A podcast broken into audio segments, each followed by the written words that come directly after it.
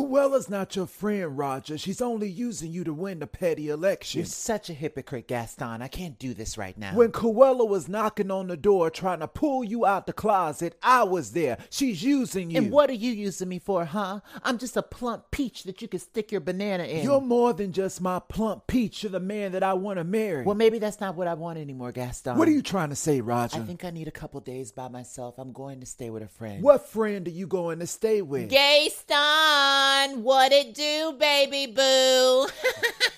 Out of all the people you choose to bring into our relationship, why would you bring this skeleton? oh, Gaston, sticks and stones may break my bones, but I bring pistols to those type of fights. You better watch your mouth, okay? Cruella, just go wait for me in the car. All right, friend. It smells like poppers and booty cheeks in here anyway. I'll be outside. Bye, Gaston.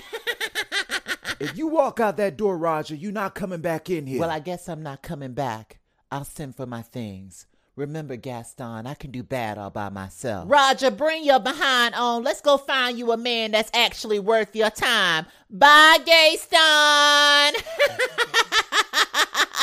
Stay mad about it. I know you think that I shouldn't be in your business, but I'm all up in it.